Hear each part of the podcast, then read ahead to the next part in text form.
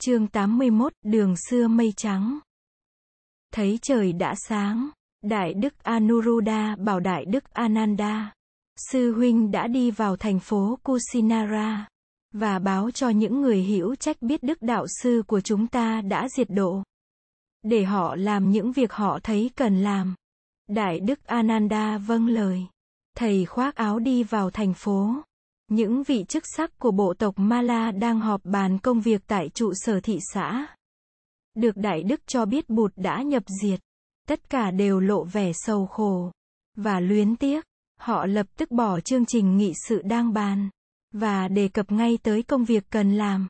Khi mặt trời lên tới ngọn cây, thì tất cả dân chúng trong thành phố đều biết tin Bụt đã nhập diệt tại rừng Sa La.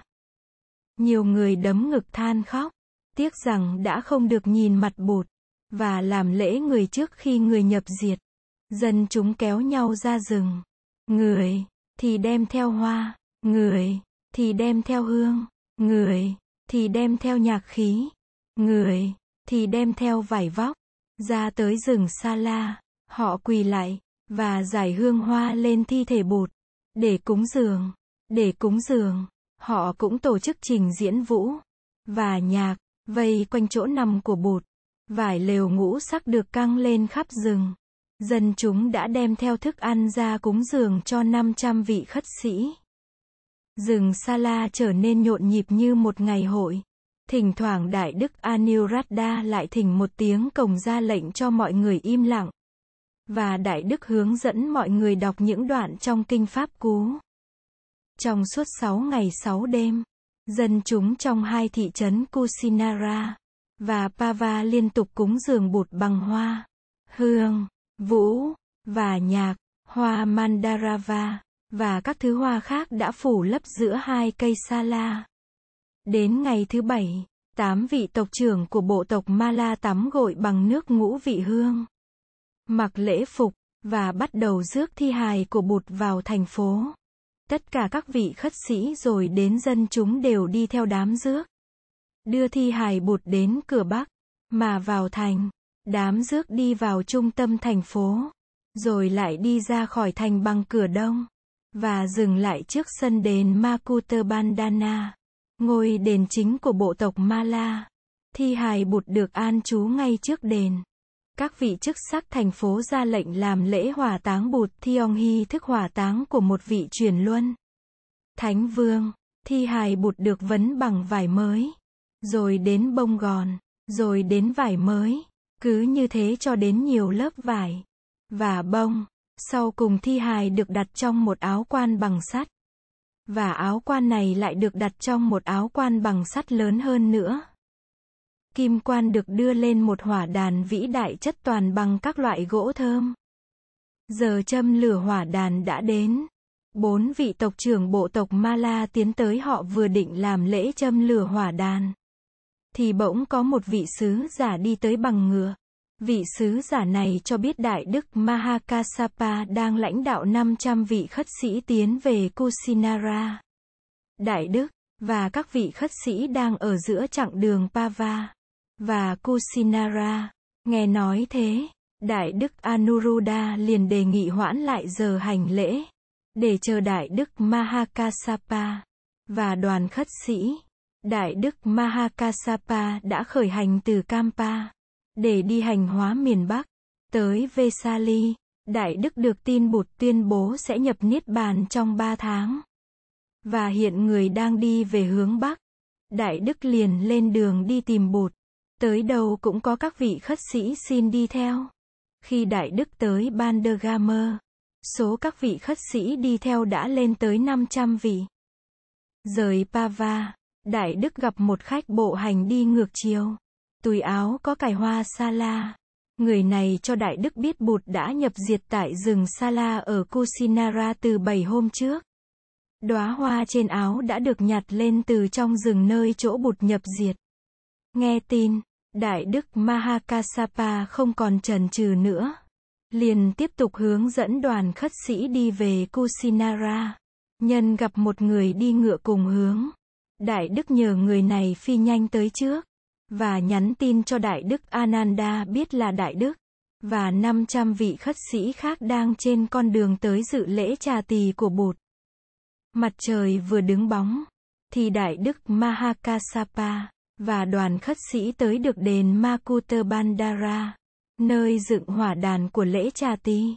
Tới nơi, Đại Đức chật áo tăng già lê bên vai bên phải, chắp tay, cung kính, và im lặng, và nhiễu quanh hỏa đàn 3 lần. Rồi Đại Đức dừng lại, chắp tay hướng về nhục thân Bụt, để lạy xuống. 500 vị khất sĩ đi theo cũng đồng thời lạy xuống. Đại Đức vừa lạy xong 3 lạy, và đứng lên, thì hỏa đàn tự nhiên bốc lửa. Tất cả các vị khất sĩ đều quỳ xuống chắp tay hướng về hỏa đàn. Hàng ngàn người có mặt cũng đều làm như thế. Đại Đức Anuruddha lại thỉnh chuông, và hướng dẫn mọi người đọc những đoạn kinh về vô thường, vô ngã, xả ly, và giải thoát. Giọng đọc kinh trầm hùng vang dội. Sau khi lửa đã cháy tàn, nước thơm được tưới lên giàn hỏa, kim quan được thỉnh xuống, mở ra, và xá lợi của Bụt được các vị tộc trưởng thâu lượm, và an trí trong một chậu vàng đặt trên bàn thờ trung ương trong đền. Các vị khất sĩ lớn được thay phiên canh giữ, và bảo vệ xá lợi. Tin Bụt diệt độ ở Kusinara đã được báo tiệp về các thủ đô từ nhiều hôm trước.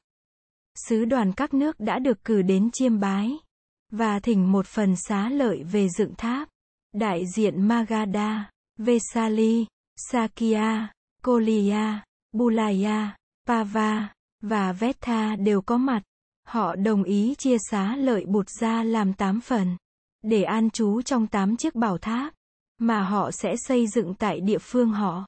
Người Magadha sẽ xây tháp ở Rajagaha. Dân Likhavi sẽ xây tháp ở Vesali. Dân Sakya sẽ xây tháp ở Kapilavatthu. Dân Upāli sẽ xây tháp ở Alakappa. Dân Koliya sẽ xây tháp ở Ramagama. Dân Vetha sẽ xây tháp ở Vethadepa. Dân Mala sẽ xây tháp, một tháp ở Kusinara, và một tháp khác ở Pava. Các sứ đoàn đã ra về 1000 vị khất sĩ cũng tuần tự giải tán, và trở về trú xứ của mình, để hành đạo. Các Đại Đức Mahakasapa, Anuruddha, và Ananda cũng rước bình bát của Bụt về tu viện Trúc Lâm. Chưa đầy 1 tháng sau, Đại Đức Mahakasapa quyết định triệu tập một đại hội các vị khất sĩ về thủ đô Rajagaha, để ôn tụng, và kết tập tất cả những kinh, và luật, mà Bụt đã dạy. Đại hội gồm 500 vị khất sĩ có thật tu, và thật học được chọn lựa trong giáo đoàn khất sĩ. Đại hội sẽ khai mạc vào đầu mùa an cư tới, và sẽ kéo dài trong 6 tháng. Đại Đức Mahakasapa thường được các vị khất sĩ trong giáo đoàn tôn trọng như vị đại đệ tử thứ tư của Bụt, sau các vị Kondana, Sariputta, và Moggalana. Đại Đức nổi tiếng là người ưa sống đơn giản, và đạm bạc. Đại Đức đã được Bụt tin tưởng, và thương mến không khác gì các Đại Đức Moggalana và Sariputta. Hơn 20 năm trước, áo cà sa Sanghati của Đại Đức là một chiếc áo bách nạp kết lại bằng hàng ngàn mảnh vải vụn. Có lần Đại Đức đã xếp tư chiếc áo ấy, và trải ra trong rừng mời Bụt ngồi. Bụt khen chiếc áo của Đại Đức ngồi rất êm. Đại Đức liền ngỏ ý cúng dường Bụt chiếc áo bách nạp ấy. Bụt mỉm cười nhận lời, và tặng lại Đại Đức chiếc áo Sanghati của chính người. Trong đại chúng, ai cũng biết chuyện này. Đại Đức là người đã mỉm cười khi Bụt đưa cành sen lên, mà không nói gì ở giảng đường cấp cô độc, là người đã tiếp nhận được kho tàng của con mắt chánh pháp do Bụt trao truyền. Vua Ajatasattu đứng ra bảo trợ đại hội kết tập kinh luật này. Trong đại hội, Đại Đức Upāli vốn nổi tiếng về luật học đã được mời lên ôn tụng giới luật. Nhờ những câu hỏi của Đại Đức Mahakasapa, mà Đại Đức Upāli nhắc lại được hết những nhân duyên, do đó các giới luật được thiết lập. Đại Đức Ananda được đại hội thỉnh lên trùng tuyên tất cả những bài pháp thoại của Bụt nói, gọi là kinh. Nhờ những câu hỏi của Đại Đức Mahakasapa và của đại chúng, mà Đại Đức Ananda có dịp nói ra hết những chi tiết về thời gian, nơi chốn và cơ duyên đã đưa tới mỗi bài pháp thoại của Bụt. Cố nhiên là các Đại Đức Upāli và Ananda không thể nhớ hết được tất cả mọi chi tiết, vì vậy sự có mặt của 500 vị khất sĩ có thật học và thật chứng trong đại hội đã bổ túc cho hai Đại Đức rất nhiều. Tất cả những tài liệu về giới và luật sau khi kết tập được gom lại thành một kho tàng luật học được gọi là luật tạng Vinaya Pitaka. Tất cả những tài liệu về giáo lý được gom thành một kho tàng kinh giáo gọi là kinh tạng Sutta Pitaka. Các kinh Bụt nói được phân làm 4 bộ, căn cứ trên sự dài ngắn của kinh, và cũng được xếp đặt theo đề tài và pháp số. Về luật, Đại Đức Ananda có báo cáo với đại hội là Bụt đã từng dặn rằng sau khi người diệt độ, những giới điều nhỏ nhặt có thể được bỏ bớt. Đại hội hỏi Đại Đức Ananda xem Bụt có nói rõ là những giới điều nhỏ nhặt ấy là những giới điều nào không. Đại Đức trả lời là vì Đại Đức không hỏi nên Bụt đã không nói.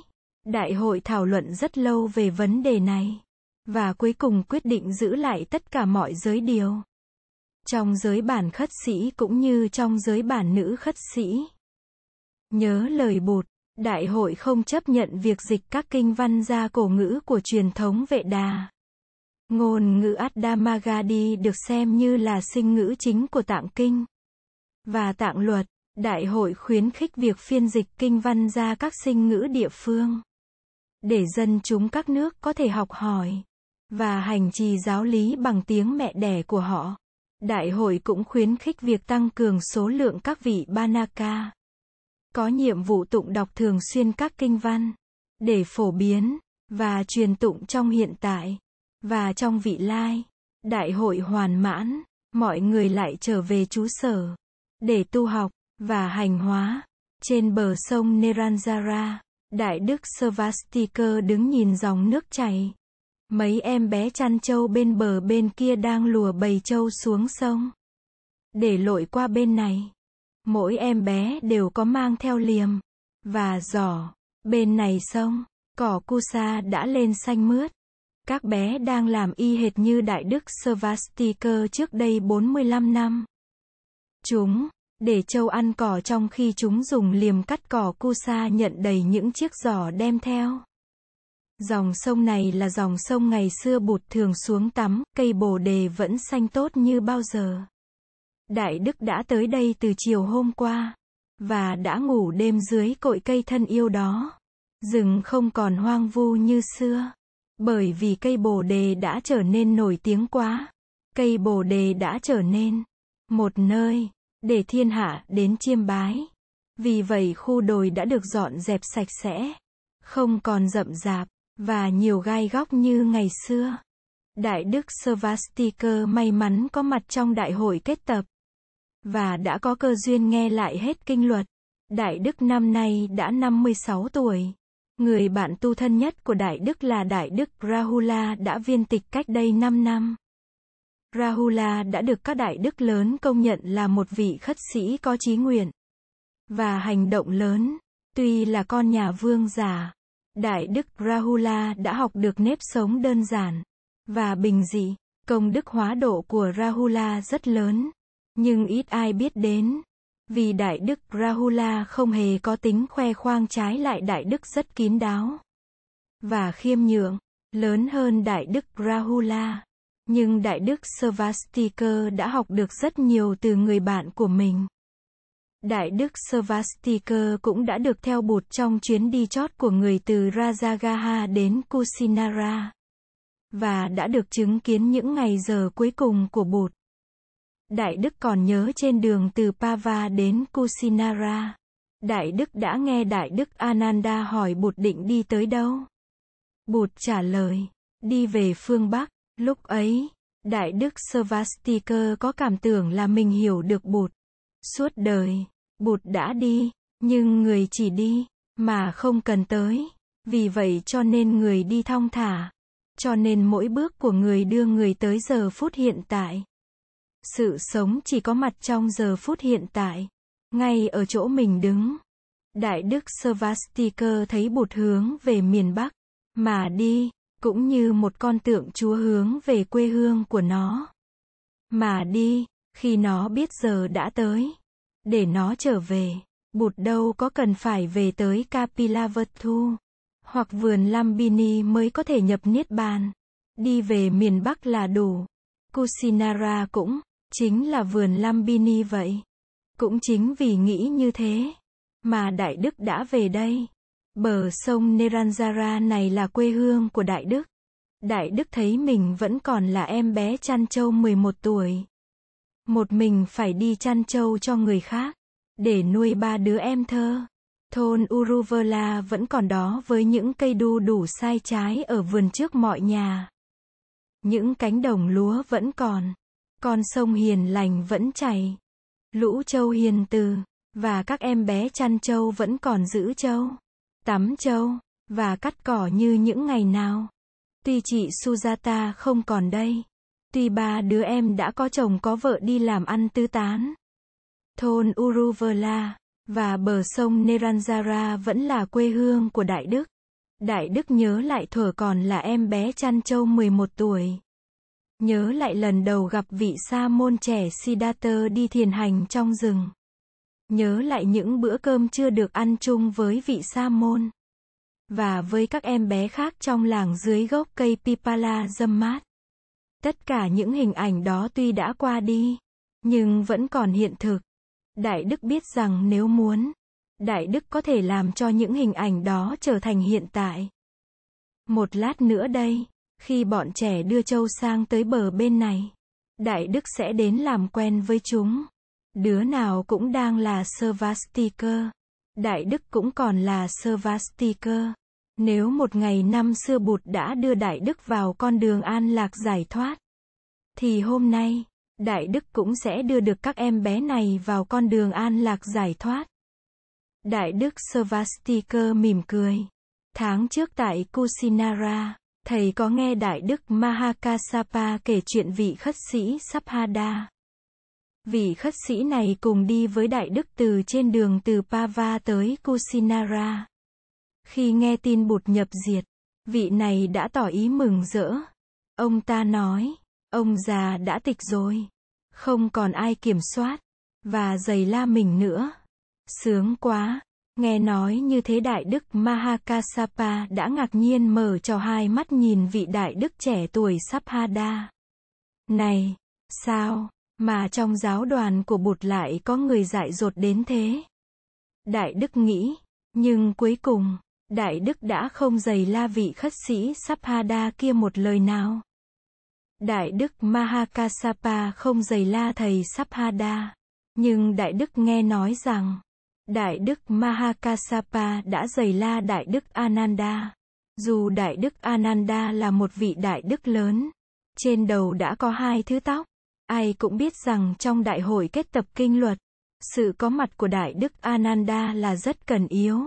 Vậy mà chỉ 3 hôm trước, ngày khai mạc đại hội, Đại Đức Ananda đã bị sư huynh Mahakasapa khiển trách, và dự tính sẽ không chấp nhận cho Đại Đức Ananda vào trong số 500 vị khất sĩ thành viên của đại hội.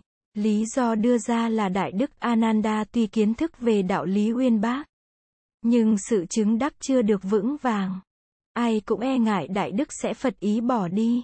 Ai ngờ Đại Đức Ananda đã đóng cửa tĩnh tu trong luôn 3 ngày đêm. Ngay trong đêm cuối cùng trước ngày khai mạc đại hội, Đại Đức đã hoát nhiên đại ngộ. Theo các bạn tu kể lại, việc này xảy ra lúc giữa giờ Sửu, thiền tọa đến gần sáng, Đại Đức mới chịu ngả lưng xuống để nghỉ ngơi. Chính vào lúc mà Đại Đức ngả lưng xuống, thì Đại Đức đạt tới giác ngộ. Sáng hôm đó khi gặp Đại Đức Ananda, nhìn vào mặt Đại Đức Mahakasapa biết ngay việc gì đã xảy ra. Đại Đức mời ngay Đại Đức Ananda vào tham dự đại hội, mà không cần nói thêm một lời hỏi han nào khác. Nắng lên cao, những đám mây trắng nhỏ vẫn còn lơ lửng trên nền trời xanh biếc. Bờ sông bên kia vẫn xanh mướt cỏ non.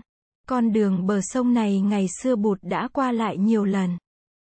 Con đường bờ sông này có thể dẫn về Banarasi, có thể dẫn về thủ đô Savithi, có thể dẫn về thủ đô Rajagaha, mà cũng có thể dẫn đi khắp chốn. Bụt đã ghi dấu chân trên mọi nẻo đường hành hóa. Đi đâu đại đức cũng sẽ dẫm lên dấu chân của người. Đường xưa còn đó, những đám mây trắng vẫn còn. Nếu mình bước một bước trên con đường này, bước với tâm trạng an hòa và tỉnh thức, thì con đường xưa và những đám mây trắng cũ sẽ màu nhiệm biến thành con đường hôm nay. Và những đám mây trắng trong hiện tại, những đám mây trắng ngày xưa còn đó, và con đường ngày xưa hiện thực nằm dưới chân ta. Bụt đã nhập diệt, nhưng nhìn vào đâu đại đức cũng thấy sự có mặt của Bụt. Hạt giống Bồ Đề đã gieo rắc khắp nơi trong lưu vực sông Ganga, những hạt giống ấy đã nứt mầm và mọc lên tươi tốt. 40 mấy năm về trước đã có ai nghe nói tới Bụt đâu? Đã có ai nghe nói đến đạo lý tỉnh thức đâu vậy? Mà bây giờ đây, không nơi nào mà không có bóng dáng những người khất sĩ áo vàng. Không nơi nào mà không có những trung tâm tu học. Các bậc vua chúa cũng đã quy y. Các giới trí thức và quyền quý cũng đã quy y. Các giới nghèo khổ bị xã hội khinh miệt nhất cũng đã quy y. Và đã tìm thấy trong đạo tỉnh thức con đường giải phóng cho thân phận và cho tâm linh mình. 40 năm về trước, Svastika chỉ là một chú bé chăn trâu nghèo khổ thuộc giới ngoại cấp. Bây giờ Svastika đã trở nên một vị khất sĩ vượt thoát xích xiềng của giai cấp, của mặc cảm, đứng lên trên mọi sự kỳ thị và bất công. Svastika đã từng được các quốc vương thỉnh mời và chào hỏi với tất cả niềm cung kính của họ. Bụt là ai mà công năng giải phóng lớn lao như vậy? Đại đức Svastika vừa nhìn các em bé chăn trâu đang cắt cỏ bên bờ sông vừa đặt câu hỏi ấy. Tuy một số các đại đệ tử của Bụt đã nối tiếp nhau viên tịch, giáo đoàn khất sĩ vẫn còn đầy rẫy những vị đại đức xuất sắc. Trong đó có rất nhiều giới trẻ. Bụt như hạt giống của một cây bồ đề vĩ đại, hạt giống đã nứt ra. Và một cây bồ đề đã mọc lên hùng mạnh, tươi tốt. Nhìn vào người ta có thể không thấy hạt giống ấy, nhưng người ta thấy được cây bồ đề. Hạt giống không mất, hạt giống chỉ trở nên cây bồ đề. Bụt đã từng dạy không có gì từ có mà trở nên không. Bụt chỉ hóa thân mà chẳng hề biến diệt. Người có pháp nhãn nhìn vào giáo đoàn là trông thấy Bụt. Người có pháp nhãn nhìn vào các vị khất sĩ trẻ có đạo phong, có đức độ và có tuệ giác thì trông thấy Bụt. Đại đức Svastika thấy mình có bổn phận phải chăm lo vun tưới cho pháp thân Bụt. Pháp thân đó là giáo pháp và giáo đoàn. Chừng nào giáo pháp và giáo đoàn còn hưng thịnh, thì chừng đó Bụt còn hiển hiện giữa muôn loài. Nhìn các em bé đã qua tới bên này sông, đại đức lại mỉm cười. Nếu ta không tiếp tục sự nghiệp của Bụt để đem lại bình đẳng, an lạc và giải phóng cho các em bé này, thì ai sẽ làm? Bụt chỉ mới bắt đầu công cuộc chuyển đổi. Môn đệ của người sẽ phải gánh trách nhiệm kế tiếp sự nghiệp của người. Những hạt giống bồ đề mà Bụt đã gieo rắc sẽ còn tiếp tục nứt mầm và bén rễ trong cuộc sống. Đại đức Svastika nhận thấy tâm mình là ruộng đất, trên đó Bụt đã gieo muôn vạn hạt giống nhiệm màu. Đại đức thấy mình phải cẩn trọng gìn giữ và tưới tẩm tâm điền để những hạt giống ấy được mọc lên thành những cây bồ đề tươi tốt. Người ta nói Bụt đã nhập diệt, nhưng thầy Svastika lại thấy Bụt hiện thực hơn bao giờ hết. Chính thân tâm của thầy cũng mang theo sự có mặt của Bụt. Nhìn cây bồ đề, nhìn dòng sông Neranzara, nhìn bờ cỏ mướt, nhìn đám mây trắng, nhìn chiếc lá trên cây, đại đức thấy ở đâu cũng có Bụt. Những em bé chăn trâu đang bắt đầu cắt cỏ bên bờ sông kia cũng là Bụt. Đại đức nhận thức được sự liên hệ giữa mình và các em bé ấy, và biết là mình sẽ phải nói gì và sẽ phải làm gì. để các em bé ấy trở thành sự tiếp nối của Bụt. Đại đức Svastika thấy rõ rằng phương cách tiếp nối sự nghiệp của Bụt là nhìn mọi vật một cách tỉnh thức như Bụt đã nhìn, bước những bước chân thanh thản như Bụt đã bước, và mỉm cười nụ cười từ bi như Bụt đã cười. Bụt là suối nguồn, thầy Svastika, và các em bé chăn trâu bên bờ sông là dòng sông liên tục chảy từ suối nguồn đó. Dòng sông đi tới đâu là Bụt đi tới đó.